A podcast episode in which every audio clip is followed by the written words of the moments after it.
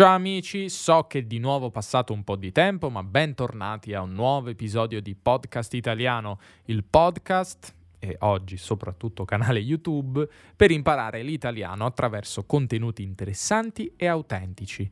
L'episodio di oggi è davvero interessante e bello perché è una chiacchierata con Marco Cappelli, creatore del podcast Storia d'Italia, uno dei podcast sulla storia più importanti e seguiti nel nostro paese. Pensate, Marco circa quattro anni fa si è lanciato in un'impresa davvero ambiziosa, cioè quella di raccontare tutta la storia d'Italia a partire dai tempi dell'imperatore romano Costantino fino ai giorni nostri.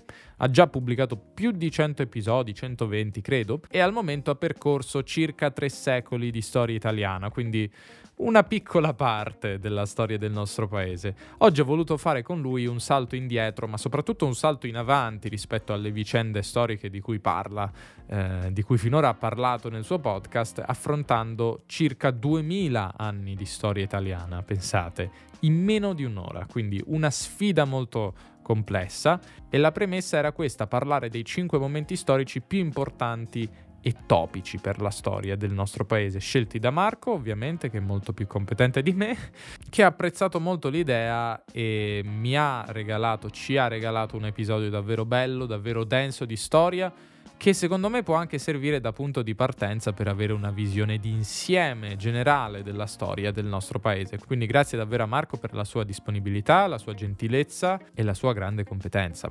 Vi ricordo che potete avere accesso alla trascrizione delle interviste nel podcast Italiano Club, la pagina Patreon per chi sostiene il mio progetto e vuole avere accesso ad altri contenuti esclusivi mai pubblicati altrove, da nessun'altra parte. Nello specifico le trascrizioni del podcast sono disponibili a livello Club d'Oro.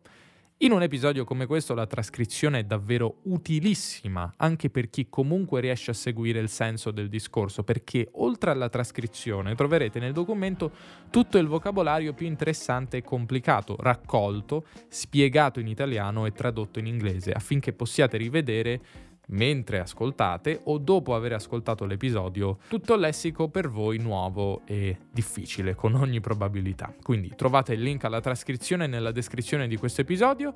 Detto questo, incominciamo. Buon ascolto. Do il benvenuto a Marco Cappelli di Storia d'Italia qui su Podcast Italiano. Ciao Marco. Ciao Davide, veramente un piacere essere con te e con tutti i tuoi ascoltatori. Stavamo parlando prima di incominciare che noi dovevamo fare una collaborazione anni fa eh sì. 4-5 anni fa, credo. Eh, credo che ti è stato... Sì, ci eravamo sentiti forse nel 2018, inizio 2019, insomma, per il podcast praticamente il Paleolitico superiore. Esatto, e io a quel punto avevo iniziato da, credo, due anni e tu da ancora meno, credo. Sì, sì, io ho iniziato a ottobre del 2018, quindi fra pochi giorni compio 4 anni. E l'idea che avevo avuto era di parlare di 5 tappe momenti fondamentali per capire l'Italia di oggi, che hanno contribuito alla creazione dell'Italia. E quindi ti ho chiesto quali secondo te possono essere cinque tappe e tu mi hai proposto quelle che adesso andremo a vedere insieme partendo dall'unificazione romana. Tra l'altro era una bellissima domanda questa di cercare i cinque momenti topici. Eh, Diciamo questo perché è importante? Perché l'Italia prima della conquista romana non esisteva. Uh, se non come vago concetto di una penisola, tra l'altro con confini anche molto diversi dagli attuali. Non esisteva perché era un mosaico di popoli, culture completamente diversi. Avevamo i greci uh, nel sud Italia, eh, arrivati, insomma, avevano fondato le colonie, insomma, proprio immaginatevi come i, i, coloni inglesi che arrivano in America, per intenderci, quindi molto diversi dai locali. Eh, poi avevamo gli Etruschi, una civiltà molto antica, molto raffinata, eh, eh locale, che si era sviluppata in Italia. Avevamo i Celti, in sostanza parenti stretti dei, dei, Galli che vivevano nella moderna Francia o dei Celti che vivevano per esempio nelle isole britanniche, quindi una cultura di nuovo molto diversa. E una serie di altre popolazioni italiche ehm, più o meno imparentate con la lingua, eh, che erano nella parte centrale della penisola, tra i quali c'erano anche i latini che hanno fondato Roma. Quindi diciamo il processo che porta questo mosaico a essere eh, eh, forgiato in un'unità politica è molto importante. La cosa interessante è che mm, spesso si dà per scontato che, vabbè, Roma avrà conquistato l'Italia. In parte è vero, ma Roma più che aver conquistato l'Italia l'ha legata a sé. Praticamente durante la Repubblica Romana, spieghiamo in che periodo siamo, siamo più o meno eh, dal 300 al 100 a.C., ok? Quindi 2300 a 2100 anni fa. Uh, durante questo periodo della Repubblica Romana che precede Giulio Cesare, insomma, quei personaggi che conosciamo tutti, Roma aveva un sistema quasi federale per governare l'Italia, una federazione, una federazione fatta di tre livelli, quindi c'erano i territori romani con la cittadinanza romana, eh, più o meno eh, la parte centrale dell'Italia, poi c'erano eh, quelli che avevano il cosiddetto diritto latino, avevano dei diritti meno importanti dei romani, eh, ma si autogestivano.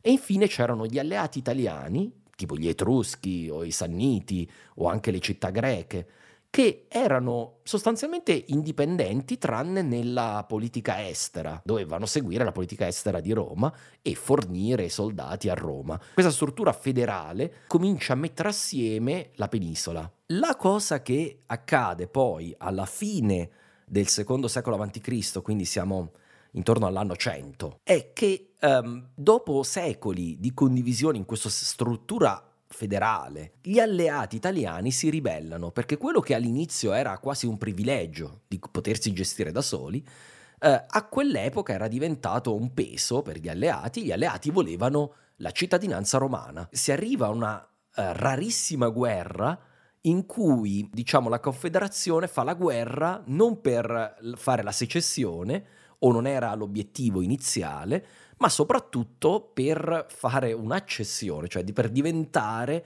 parte integrante dello Stato romano con la cittadinanza. Una cosa importante perché la cittadinanza permette a una serie di diritti superiori, permette anche di votare. Allora la Repubblica funzionava, c'erano le, le elezioni, soprattutto per le, eh, per le, classi dirigenti. E quindi gli, gli italici scendono in guerra per questo Uh, in realtà all'inizio hanno anche qualche successo, ma vengono alla fine sconfitti, ma in, nel processo Roma comprende che in realtà le loro richieste erano ragionevoli e inoltre vuole evitare di ricominciare questa guerra che è stata la prima vera guerra civile dell'Italia romana e alla fine concede la cittadinanza a tutti. Eh, semplifico un po', ma concede la cittadinanza a tutti gli abitanti dell'Italia. Questa cosa crea la prima vera Italia unita, perché crea una, uno Stato con un, una sola cittadinanza, con tutte le persone, tutte le persone libere ovviamente, facciamo un sacco di, di eccezioni, gli schiavi no, donne no, eccetera, però per intenderci, insomma comunque tutte le persone sono cittadine dello stesso Stato. Gli storici oggi dicono che è una sorta di Stato proto-nazionale. Le nazioni notoriamente sono molto recenti come invenzione, ma se c'è uno Stato che assomiglia abbastanza a una nazione moderna è questa Repubblica Romana del primo secolo a.C., seguente alla, diciamo, alla, alla, guerra sociale. Quindi questa fase qui, questo, questo processo complicato che dura più di due secoli, secondo me è molto importante per, eh, per definire proprio l'identità di un, di un, paese che è già unito. Mm-hmm. E quindi i confini geografici erano più o meno simili a quelli di oggi? Quasi completamente. La Sicilia era per esempio considerata una provincia mm-hmm. ed è sempre nell'antichità la Sicilia non fa mai parte dell'Italia, anche la Sardegna e la Corsica non fanno parte. L'Italia è eh, la parte peninsulare inizialmente, eh, ma poi con Giulio Cesare questo, um, questo, diciamo, questa unificazione si estende fino alle Alpi. E eh, con Augusto in sostanza l'Italia ha la struttura geografica più o meno che ha oggi. E eh, tra l'altro ha uno status particolare all'interno dell'impero perché l'Italia è l'unica a non essere governata da dei governatori eh, ha dei diritti e, e, e particolari e anche una sorta di unità culturale che è mh, mm, diversa da altre regioni dell'impero, almeno fino al tardo impero. Quindi c'era una certa omogeneità già ai tempi antichi. Sì, e tra l'altro, per esempio, un, un caso classico è che tutte le città italiane che prima della guerra sociale tendenzialmente utilizzavano la lingua locale, iniziano subito dopo a utilizzare il latino. Uh-huh. Anche le città greche passano al latino. Eh, per esempio costruiscono dei templi eh, dedicati alla triade capitolina. La triade capitolina sono tre, eh, le tre divinità protettrici dello Stato romano. Quindi siamo romani, quindi ci sono gli stessi dei. La legge cambia anche, diventa la legge romana, perché siamo diventati cittadini romani. Ovviamente delle differenze permangono sempre, quindi non sto c- dicendo che è un'omogeneità completa ed assoluta, però eh, l'Italia di eh, fine primo secolo a.C., inizio primo secolo d.C., è un'Italia molto diversa da quella di due o tre secoli prima che era completamente um, frastagliata. Uh-huh. E quindi questo è una cosa interessante perché è un paese eh, di solito associato alla disunione, eh, come l'Italia, è in realtà dei paesi eh, europei e forse il primo ad arrivare ad un'unità di nuovo proto-nazionale. Un'unità che poi ha perso nei secoli a venire. Esatto, e lì si va al secondo, al secondo passaggio chiave. Ti volevo, prima di passare al secondo passaggio, volevo chiederti però una curiosità che avevo. Il termine stesso Italia, quando è iniziato a circolare? Cioè, quando è che si inizia a parlare di Italia come concetto unico? Bellissima domanda. Allora, Italia è un termine greco di origine e identificava una regione della Calabria. Come spesso fanno le parole, nei secoli però ha modificato il suo significato. Quello che all'inizio era eh, per i greci era la terra di Esperia, la terra del, dell'Occidente, e poi Italia, eh, mano a mano diventa la penisola.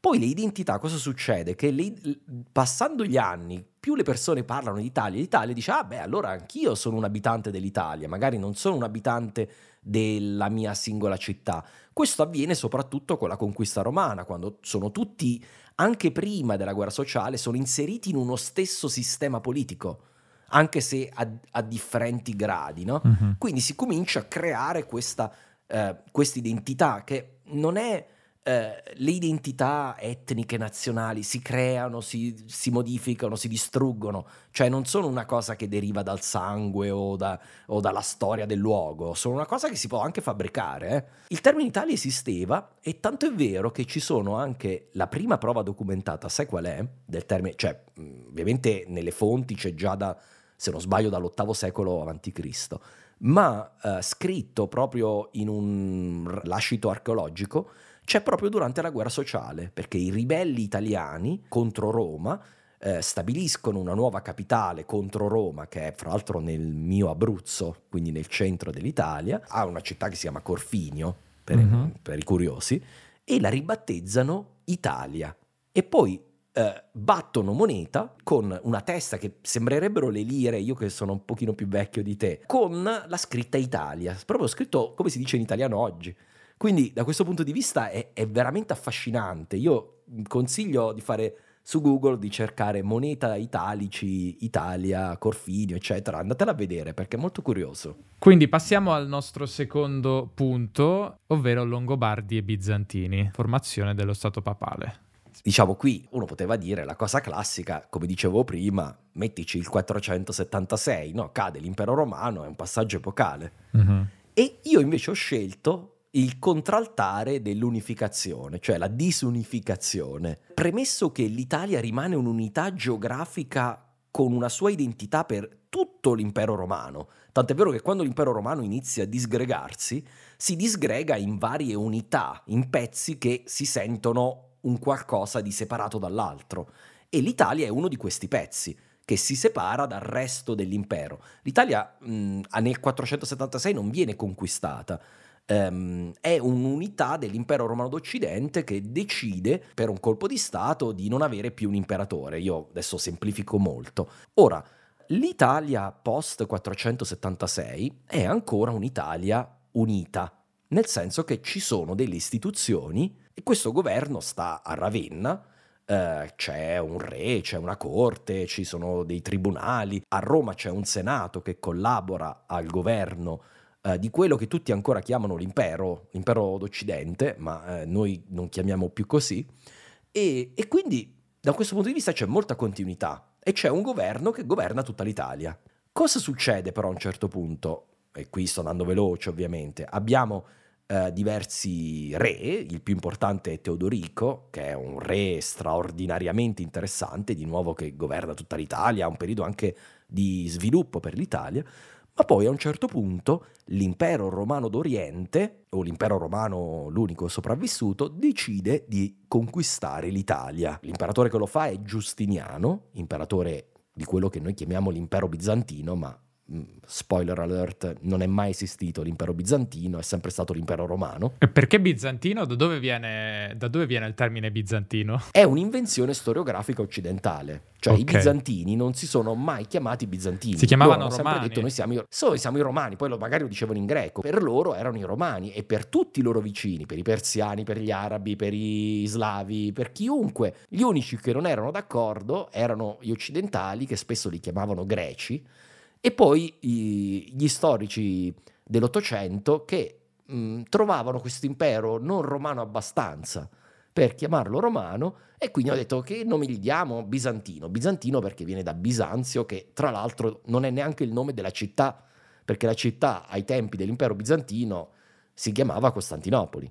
Poi in alcuni testi, nei testi in greco, spesso perché i greci quando si scrive in greco sono molto antiquati, loro utilizzano, questo ti piacerà da linguista, no? loro usano sempre i termini antiquati quando scrivono gli autori greci. E quindi Bisanzio era il termine greco eh, antico? Sì, però era più utilizzata la parola Costantinopoli. Quindi comunque i cosiddetti bizantini vogliono riconquistare l'Italia, i romani. E nel farlo si scontrano contro gli eredi di Teodorico in una guerra devastante ma una guerra che è devastante a dir poco, perché nessuna invasione barbarica ha mai fatto così danni all'Italia come l'invasione romana. Eh, quindi l'invasione romana ha distrutto l'Italia. La sfortuna vuole che proprio nello stesso periodo, ad, ad amplificare i danni della guerra, in quel periodo arriva la peste, la prima peste, la prima epidemia di peste, che è la peste eh, di Giustiniano. Poi ci tornerà nel 1300, no? la storia, la, la, quella, la, la morte nera, no? The Black Death. Quindi c'è la peste, c'è anche un dramma climatico perché ci sono diverse eruzioni, la temperatura si abbassa di due gradi. In questo periodo, tra l'altro, con l'Italia alla fame, devastata economicamente, arrivano anche mh, questa popolazione germanica, che è la vera prima invasione dell'Italia con successo, eh, che è quella dei Longobardi. I Longobardi però, fortuna o sfortuna vuole, non ebbero la forza di conquistare tutta l'Italia. Quello che ne deriva è che sulla distruzione della guerra greco-gotica, che è questa guerra devastante, si innesta anche la divisione. Quindi eh, un pezzo d'Italia, eh, Roma, Ravenna, quella che poi sta diventando Venezia, Napoli, la Sicilia, la Sardegna, eh, restano romane per intenderci bizantine, mentre un grosso pezzo dell'Italia, la maggior parte della pianura padana, i monti centrali dell'Italia, mm, i monti centrali anche dell'Italia meridionale, quindi una buona metà dell'Italia, eh, vengono eh, conquistati dai Longobardi. La cosa importante qui è la divisione, si comincia a parcellizzare l'Italia. Il confine poi non è chiaro, è tutto a macchia di leopardo. Quindi lì si cominciano a creare poi quelle divisioni che porteranno nei secoli a un'Italia molto parte- parcellizzata. Mano a mano emerge l'autorità del Papa di Roma, che, che nel VI-VII secolo è semplicemente un vescovo, un vescovo molto importante, ma pur sempre un vescovo sottomesso all'autorità imperiale, quindi dell'impero romano. Eh, col tempo, visto che la- l'autorità dell'impero romano declina in Italia, quella del Papa mano a mano si eleva, fino ad arrivare all'VIII secolo, quando praticamente eh, papato e regno dei Franchi entrano in un'alleanza e i, romani, i bizantini vengono quasi espulsi completamente dall'Italia rimangono solo alcuni domini in Italia meridionale. Quindi qui abbiamo proprio l'inizio del Medioevo più classico da questo punto di vista in poi. Certo, e, e tra l'altro lo Stato papale si è formato a partire dalla famosa donazione di Costantino. Ah, questa è una grande... So, ci sono poche, poche, cose di storia che mi ricordo dai tempi del liceo, però questa è una cosa che mi è rimasta impressa perché trovo davvero allucinante che un intero Stato sia nato da un falso, da una menzogna. Esatto, e, e perché c'è questo falso? Allora spieghiamolo ai tuoi ascoltatori. Cos'è la donazione di Costantino? È un falso, probabilmente dell'VIII secolo, quindi nello stesso periodo in cui il papato si voleva eh, diciamo presentare ai franchi come l'autorità principale dell'Occidente e quindi cosa si inventano? Si inventano che Costantino quando andò a Costantinopoli a fondare la sua nuova capitale lasciò il papa come suo viceré nell'Occidente. Ma questo noi sappiamo non è assolutamente vero. Tra l'altro questo documento addirittura un umanista del 400, quindi parliamo di 600 anni fa, l'ha fatta a pezzi dicendo qui ci sono scritte una serie di cose che nel IV secolo non avrebbero mai scritto e quindi f- facendo un'analisi proprio filologica del testo ha, ha, ha, fatto capire non tornava. che non tornava, quindi questa donazione è assolutamente falsa. Ed è interessante che viene prodotta proprio in quel periodo di cui stavamo parlando per giustificare eh, l'autorità del Papa. E fra l'altro in questa donazione appunto c'è scritto che eh, lì l'imperatore cede Roma e tanti altri territori al papato, quindi sono di sua proprietà. E poi lui il Papa va dal re dei Franchi e dice ah guarda io ho, ho eh, come dire come uno che ha il certificato di acquisto della sua casa no? dice ecco ho trovato il certificato di acquisto della mia casa è mia la casa me lo confermi? E ovviamente il re dei Franchi che vuole fare l'alleanza con il papà dice ma certo, lo confermo, è tutto vero.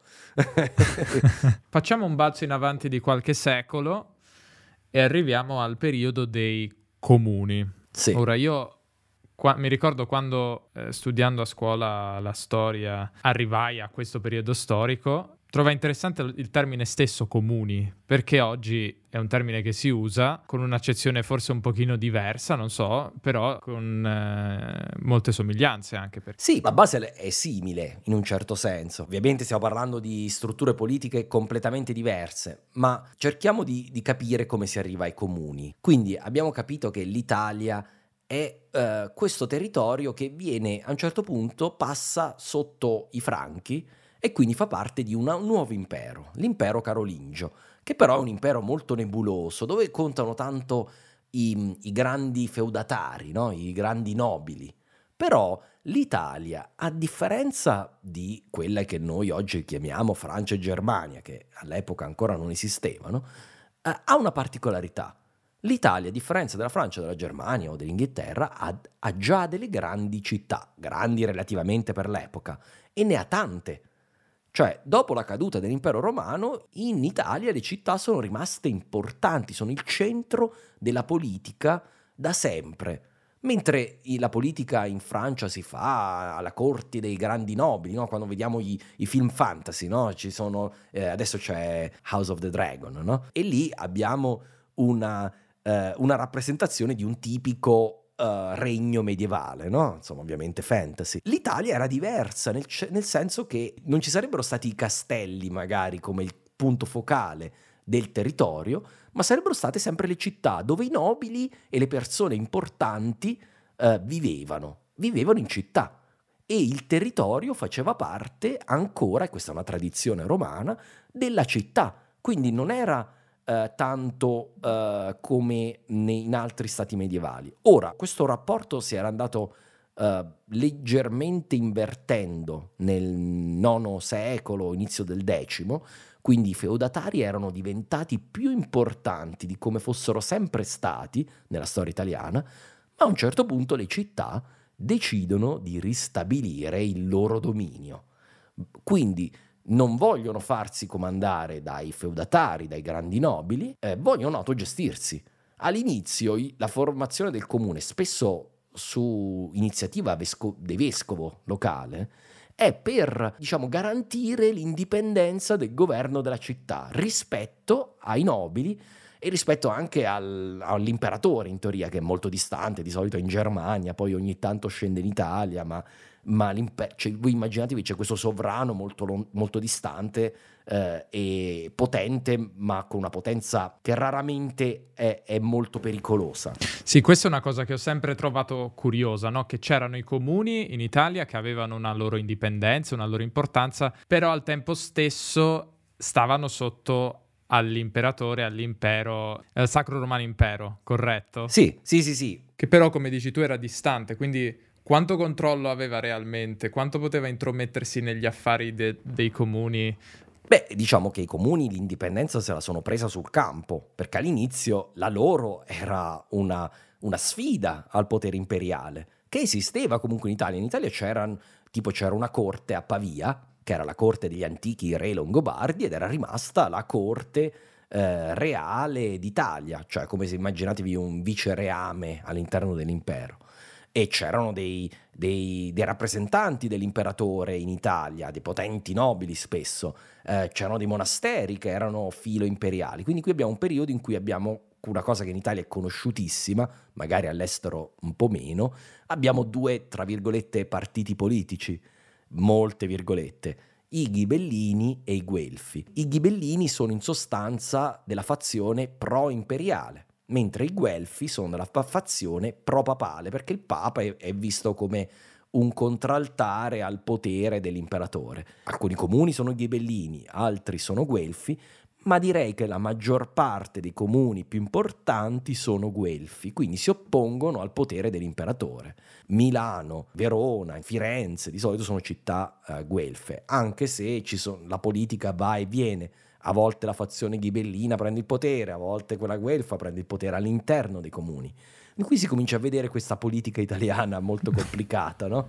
E questa è una peculiarità italiana, hai detto, cioè non, eh, negli altri paesi non c'è niente di simile ai nostri comuni? Questa è veramente una peculiarità di avere questi comuni così potenti che poi fra l'altro si mangiano i feudatari, perché i comuni italiani, a differenza del resto d'Europa, eh, praticamente sconfiggono in generale i feudatari circostanti e ne conquistano il territorio. Poi spesso i feudatari diventano importanti, magari attori politici all'interno dei comuni, ma quindi i comuni assorbono tutto il territorio circostante, magari di proprietà di un, di un importante nobile, e alla fine l'Italia è una delle pochissime regioni dell'Europa dove eh, non sono i nobili eh, di sangue, la nobiltà di sangue a dominare, ma spesso sono delle ehm, come dire, le classi dirigenti bo- proto-borghesi. Perché alla fine erano democratici questi comuni. Cioè... Dipende da comune a comune, e al- iniziano più democratici, poi mano a mano, poi sempre con tutti i caveat possibili, non tutti Chiaro, non pesano. nel senso moderno.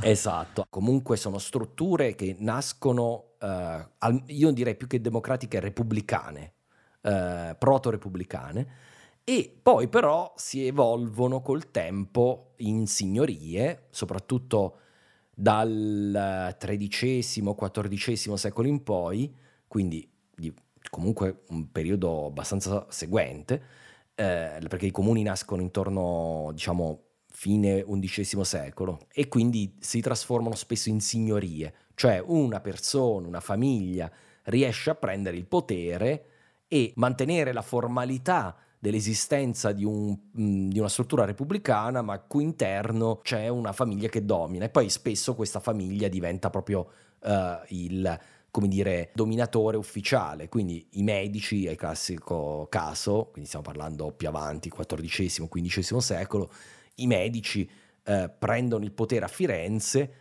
e poi con il tempo ufficializzano quel potere, insomma, all'interno della Repubblica Fiorentina. E diventa ereditario, quindi. Esatto, e poi diventa ereditario. Quindi questo è un processo che non tutte le città sono uguali. Venezia, per esempio, ha una storia completamente diversa. Però c'è una tendenza comune. Ci sono dei trend generali, ma, ma occorre fare anche delle, delle eccezioni. I comuni si formavano anche per imitazione di altri, cioè dicevano guarda, quelli l'hanno fatto, proviamo anche noi. Ah sì sì, sicuramente. eh, è proprio diventa, a un certo punto si vede chiaramente che è una moda. È una moda, ecco, quella era la mia domanda. È, è, proprio una moda, cioè nel senso, dopo che le prime città si cominciano a istituire in comuni, le altre città dicono eh, perché noi siamo da meno. Quindi tornando alle nostre signorie, a questo accentramento del potere, arriviamo poi al periodo del Rinascimento. Esatto.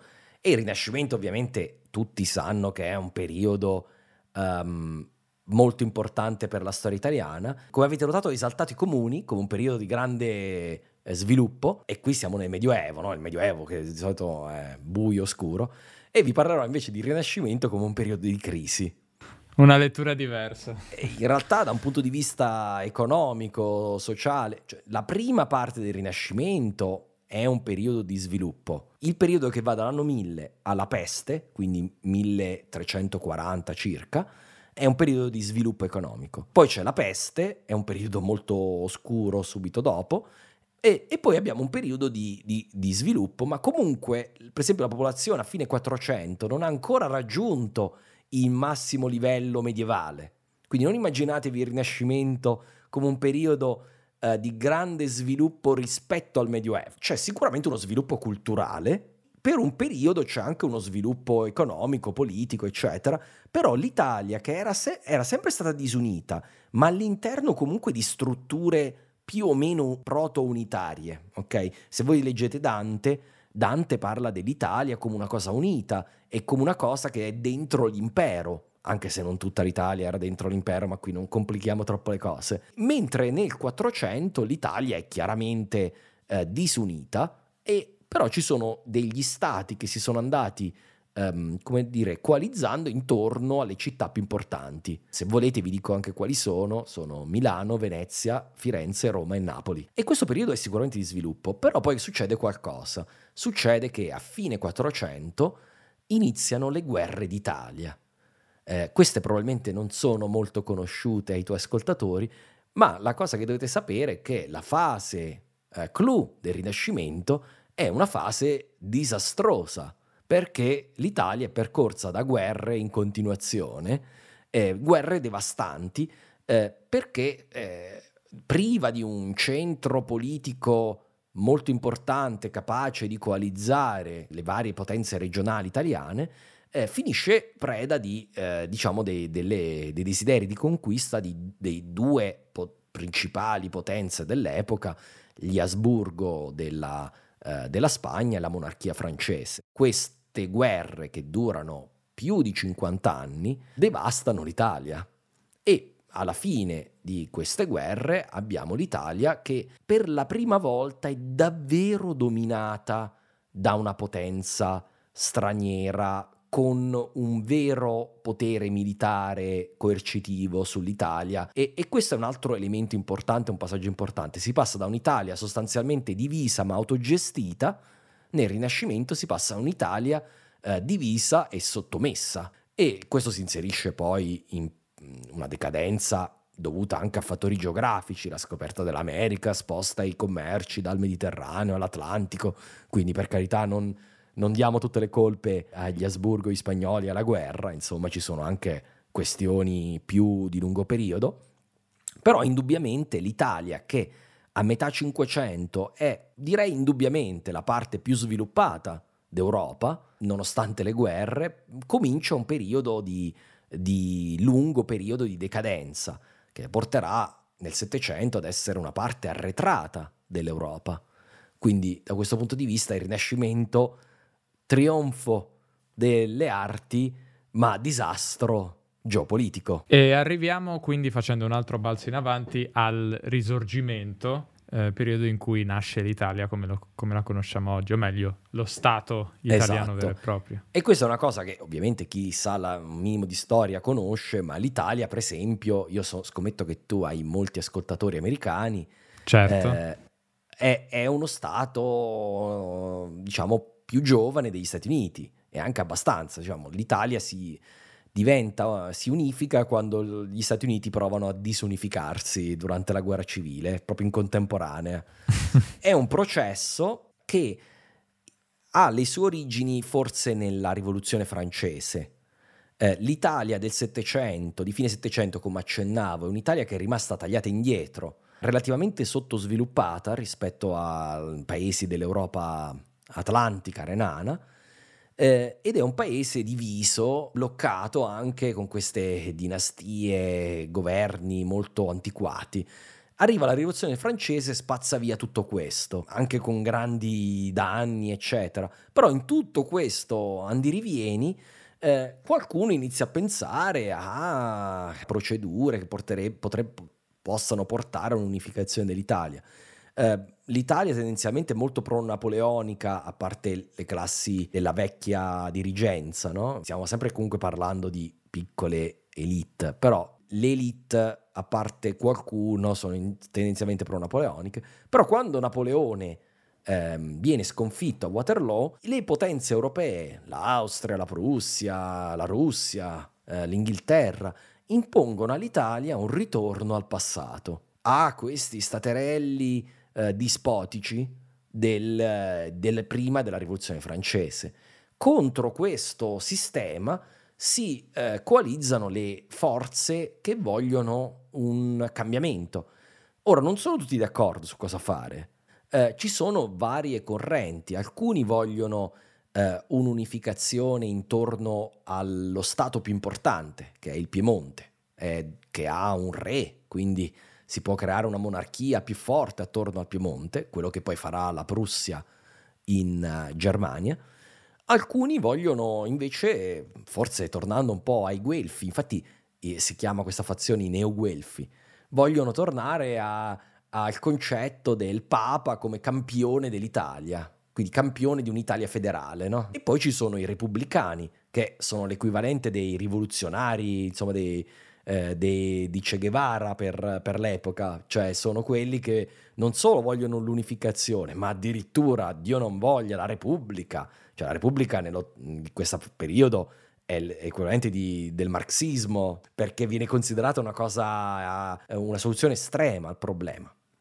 E, e queste tre fazioni non sono per niente d'accordo su cosa fare. Sono però tutte e tre d'accordo che vogliono abbattere il dominio dei, diciamo, del, della classe dirigente attuale, che viene sostanzialmente sostenuta dall'Austria. Quindi la, la storia del risorgimento è un po' una storia di come l'Italia prova ad affrancarsi dal dominio dell'Austria asburgica. Sono sempre gli Asburgo. Adesso più, non più gli Asburgo di Spagna, sono gli Asburgo mm-hmm. d'Austria. A proposito di questa cosa, prima quando hai detto gli Asburgo spagnoli, io ho avuto un attimo di confusione perché mi ricordavo gli Asburgo austriaci, quindi ah, quello sì, era un ramo spagnolo? Esatto. Rinfrescami cioè... la memoria.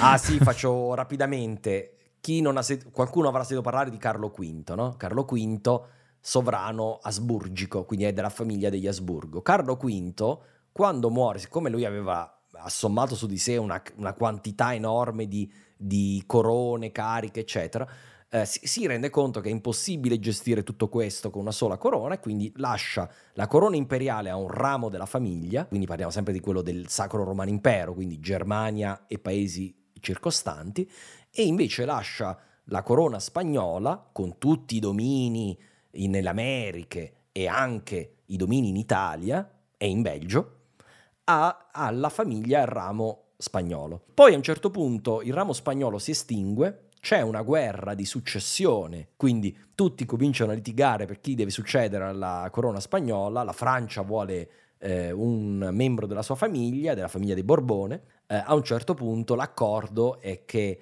la, la Spagna, corona spagnola, passa a un parente di Luigi XIV, quindi della famiglia francese, eh, mentre eh, gli Asburgo d'Austria ereditano le terre italiane e del Belgio della corona asburgica perché hanno perso un pezzo, no? quindi gli viene, vengono compensati con questo. Per, questo è il motivo per cui si passa da un 600 dove eh, la potenza principale in Italia è la Spagna, quindi Asburgo di Spagna, a un 700 dove invece la potenza principale sono gli Asburgo d'Austria.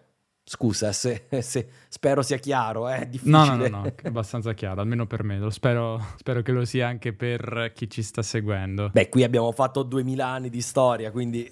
certo, una, una carrellata molto rapide. Se non avete seguito tutto è anche normale, ecco, mettiamola così.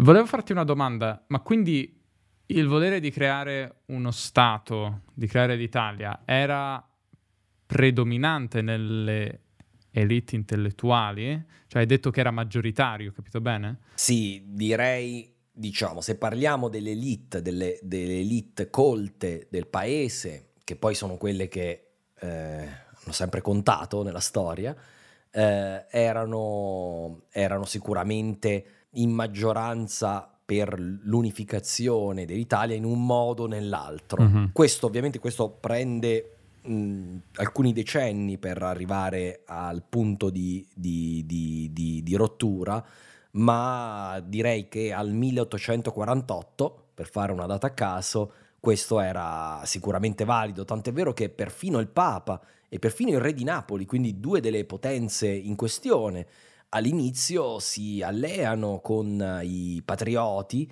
per uh, cacciare gli austriaci dal, dall'Italia. Quindi questo dà il senso comunque di un'opinione pubblica di, questi, uh, di queste monarchie che era chiaramente schierata per l'unificazione.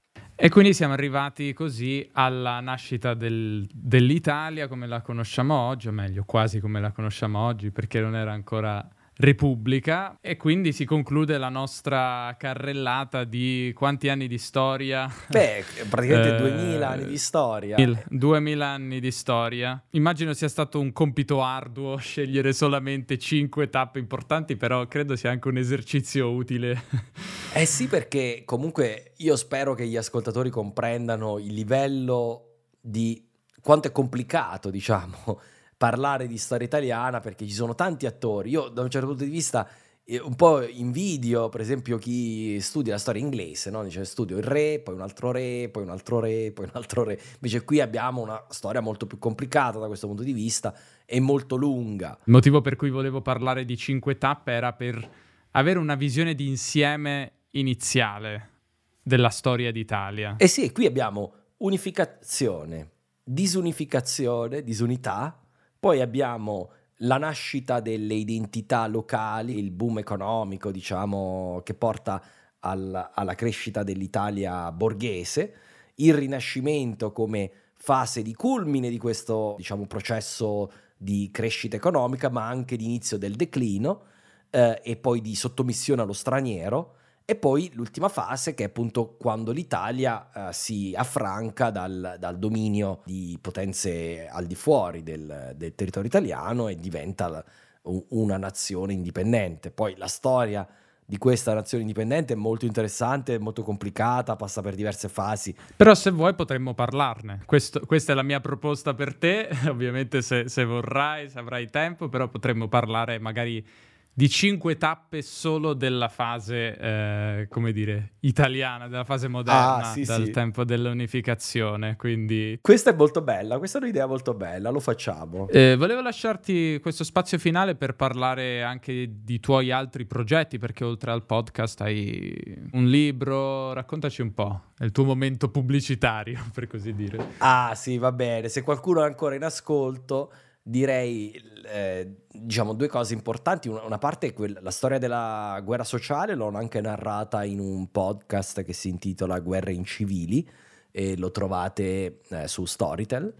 Eh, poi ho scritto un libro che è un po' il prequel del podcast perché eh, iniziato da Costantino mi è venuto sempre un po' eh, il dispiacere di non aver trattato il periodo immediatamente precedente, che è quello della cosiddetta crisi del terzo secolo. Per chi non lo dovesse sapere, l'impero romano, dopo un periodo di grande splendore, passa per un periodo terribile, che è la crisi del terzo secolo, da cui fuoriesce molto cambiato. E eh, il libro si intitola Per un pugno di barbari. E in questo caso, spoiler alert, i barbari non sono i cattivi, ma sono i salvatori dell'impero. Quindi questa è la storia di Per un pugno di barbari. E poi tra qualche giorno, eh, il 18 novembre, uscirà un secondo libro sulla storia dei Visigoti. Si intitolerà eh, Il miglior nemico di Roma. Perfetto, quindi andate a comprare i libri di Marco, andate ad ascoltare tutto quello che ha fatto, avete più di 100 episodi, più altri da più altre parti. Io ti ringrazio di nuovo È stato un bellissimo episodio secondo me e speriamo di farne altri presto. Ci sentiamo e a presto. Ciao Grazie. Marco. Ciao. Bene, siamo arrivati alla fine di questo episodio che a me personalmente è piaciuto un sacco, spero anche a voi. Ci tengo a ringraziare Marco per la sua disponibilità e per la sua grande preparazione. Si vede che è davvero un grande appassionato di storia, ma anche un grandissimo divulgatore. Vi consiglio davvero di andare a dare un'occhiata o un ascolto a tutti i progetti di Marco che linkerò in descrizione. Se il podcast vi è piaciuto, ne faremo degli altri insieme. In particolare vorrei dare a voi ascoltatori la possibilità di porre a Marco domande sulla storia del nostro paese, dell'Italia, di qualsiasi genere, dubbi, curiosità, possono essere legate all'episodio di oggi oppure ad altri fatti storici di cui non abbiamo parlato. Io raccoglierò le domande e gliele farò in un futuro episodio in formato QA che vorrei registrare insieme a lui. Se l'idea vi piace scrivetemi a info-podcastitaliano.com oppure su Instagram a podcast trattino basso underscore italiano e lasciatemi le vostre domande e curiosità, anche più di una. Vi ricordo che potete avere la trascrizione dell'episodio con il lessico difficile spiegato e tradotto, un podcast esclusivo in cui spiego alcune parole ed espressioni tratte dall'episodio e tantissimi altri materiali esclusivi entrando a far parte del Podcast Italiano Club. Ringrazio come sempre chi mi sostiene di mese in mese, il vostro appoggio per me è davvero di fondamentale importanza. Aggiungo inoltre che per questo episodio ci sarà un episodio bonus che è una parte che ho tolto da questo episodio in cui eh, faccio domande a Marco sul progetto, sul podcast Storia d'Italia. Eh, volevo parlarne all'inizio, ma poi, siccome l'episodio era già davvero lungo, ho deciso di togliere questa parte, che però troverete su Patreon nel podcast Italiano Club. Siamo arrivati ai saluti finali. Un abbraccio a chi è arrivato fin qui. Alla prossima. Ciao.